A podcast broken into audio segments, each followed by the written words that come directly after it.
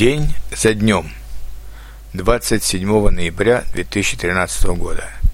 Текст 115. День жестянщика.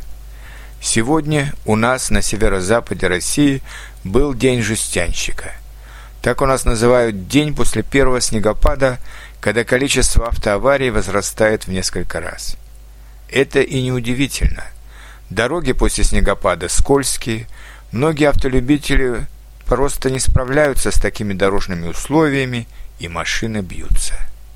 Машины делают из жести, тонкого стального листа. Отсюда и такое странное название – День жестянщика. На дорогах из-за аварий возникают пробки, машины стоят, люди опаздывают на работу, и все недовольны друг другом и погодой. Хотя осень в этом году была удивительно долгой – Обильный снегопад выпал только в конце ноября, хотя обычно выпадает уже в конце октября. Так что на погоду пенять нечего. А вот водители, конечно, виноваты. Они до сих пор не поменяли летние шины на зимние, более устойчивые, имеющие лучший контакт с почвой. В некоторых странах Европы такая замена обязательна.